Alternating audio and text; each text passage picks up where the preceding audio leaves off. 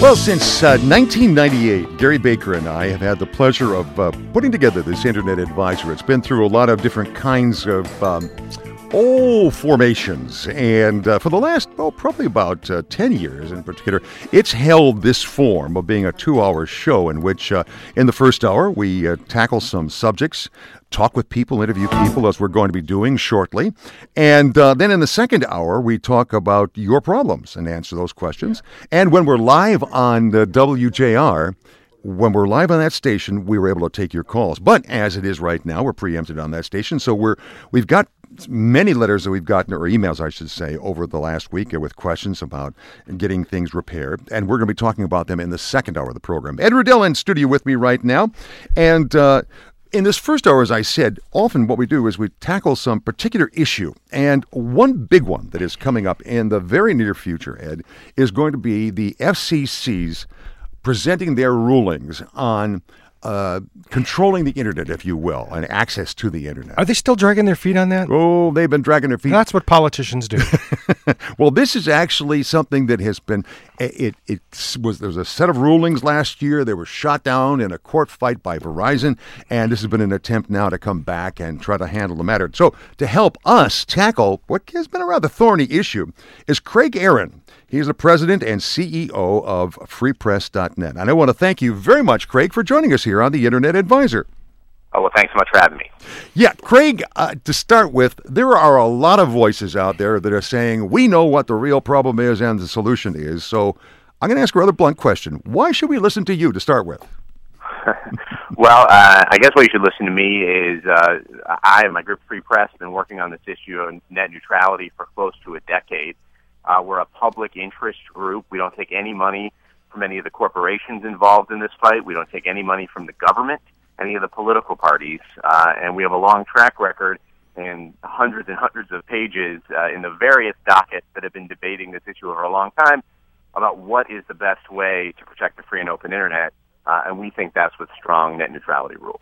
What I was impressed when I went to look at your organization about how broad the scope is on this thing. Yeah, and, you know, on your homepage, you had an article there, and it's the first time, unfortunately, that I've, I've visited your site, and I found it a very well written article, very concise, yeah, n- and, and, nailing the pros and cons of each and the the proponents in each, and uh, I, I was impressed. You educated me very well on that. So, I mean, it's not that much; it's only a one or two page article, but you but you really get down to the nuts and bolts of the issues.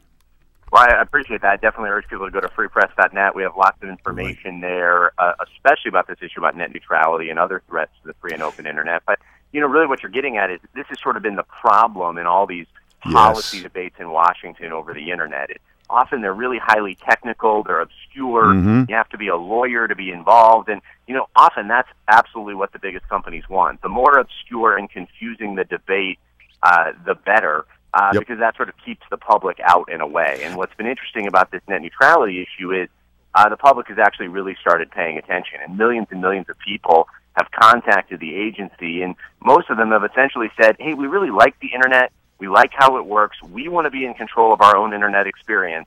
Whatever you have to do to make that happen, do that." And we finally seem to be turning a corner here uh, in 2015, where it looks like the Federal Communications Commission finally might actually listen to all those people and uh, do the right thing. Well, Craig, what gives you that sense that we're finally turning a corner? Well, a couple important things have happened, and it's certainly not over. But you know, we we've been talking about this issue uh, since at least 2005. Mm-hmm. Uh, the, the the court decision that you referenced that happened almost exactly a year ago. Right. Been a lot of back and forth, and the Federal Communications Commission has been very reluctant to really do anything here. But uh, they saw this incredible public response all through last summer and fall. Eventually, 4 million people contacted the agency. I mean, honestly, we didn't know 4 million people knew what the FCC was, uh, let alone would weigh in on an issue like this. It just never, never happened before. Uh, uh, this was more, more public comment than they got on any issue in the agency's history. Uh, and back in November, right after the election, the president, uh, President Obama, actually came out and said uh, that he thought the FCC should should do what's called Title II reclassification. Right. That's into that that wonky stuff, but it's it's the it, it, it's it's strong and clear internet rules, and most importantly, it's the authority for the FCC to step in if and when a big phone or cable company uh, is messing with the internet. Uh, the president came out uh, for a position that that's you know right in line with the position we've been advocating at Free Press. Uh, very clear, very detailed. That really sort of turned this debate on its head, and now uh, we we just got news out of uh, the CES, the Consumer Electronics Show, uh, that the FCC chairman has indicated that he's changed his mind. And while he was very resistant to doing these net neutrality rules, uh, he's now moving toward uh, doing the rules in line with what the president suggested. So uh, it appears that on February 26th, uh, this agency will likely vote on new rules. Now, the devil's going to be in the details. Yes. There's a lot still to be sorted out, but I think they are moving in a public interest direction. Now, Congress is still involved. Uh, they have a lot to say. There's some movement from the new leadership in Congress uh, to to start meddling with this. Um, we'll see where that goes, and that could really start taking shape in the weeks ahead. But uh, my, my gut says that we are going to get new net neutrality rules, and that they're actually going to be pretty good. And if we'd talked at any time in the last uh, 12 months, uh, I would have probably told you the opposite. So uh, it's been a big turnaround. So the, so the last defeat was basically trying to reclassify internet service providers as as communication two way communication companies so that they would fall I mean, under really Title the- Two. the problem was a refusal to do that. And Yeah. so the, the whole mess really starts back in the early 2000s uh, when you you had this existing law, the 96 Communications Act, the, the, the, the act that governs all of our communications, was pretty clear that you couldn't discriminate, block websites, things like this. But the FCC back during the Bush administration started meddling with this, changing how broadband internet was going to be treated under the law. Uh, this was because the cable companies were getting into the broadband business and they didn't want to be treated with the same kind of regulations that the phone companies had. Which were pretty went all the way to the Supreme Court. Craig, excuse me, a- Craig, uh, yeah. pardon me. And that uh, under the old Title II, um, which was like controlling electricity and things like that as, as public commodities um, or utilities rather, they were pretty strict in terms of the, the control they could have over it, right?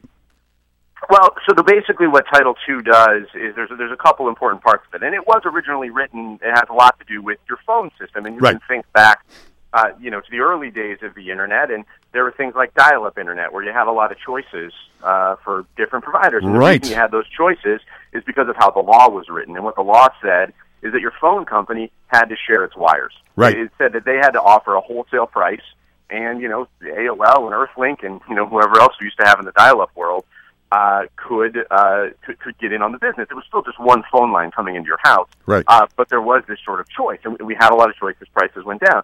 When broadband came in, of obviously a better technology, um, cable was suddenly going to be in that business, and they cable had always been under a different part of the law because cable TV was just one-way communications, and so they said to the FCC, they said we don't want all these obligations, we don't want to share our wires, Right. uh, and the FCC agreed with them, and Oh. they said, okay, you don't have to. We think this might create competition, but we're going to reserve we're going to basically reserve some things to say, hey, if you do start messing with things, we're going to do, we're going to do something about it. Uh, uh, they, they, there was a case that went all the way to the Supreme Court, and the Supreme Court essentially said, all right, this doesn't sound like a very good idea to us.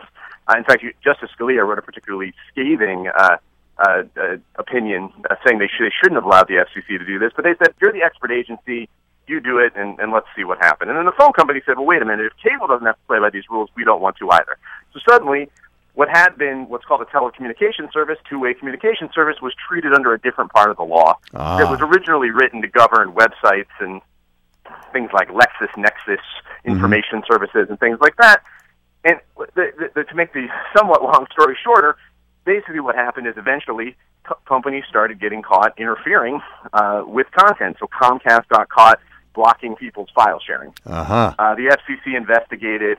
Uh, they tried to sanction Comcast for doing that. Comcast said, "Well, hey, wait a minute, you don't have the authority," and the I courts gotcha. agreed with them. So the, the FCC went through several rounds of this, at least two rounds of trying to make rules, but not going back and fixing this original problem. And Okay. they kept losing in court because every time they'd make a new rule, a phone company or a cable company would sue them and say, "You don't have the authority." So We're talking, now- by the way, Craig, hang on a second. We, we're going to have another section to continue our conversation here because, as you can see, folks, with this little history we've been getting of the uh, the battle behind net neutrality, it is very complicated, but somebody's helping us sort it out. That's Craig Aaron from FreePress.net. Back with him in just a moment.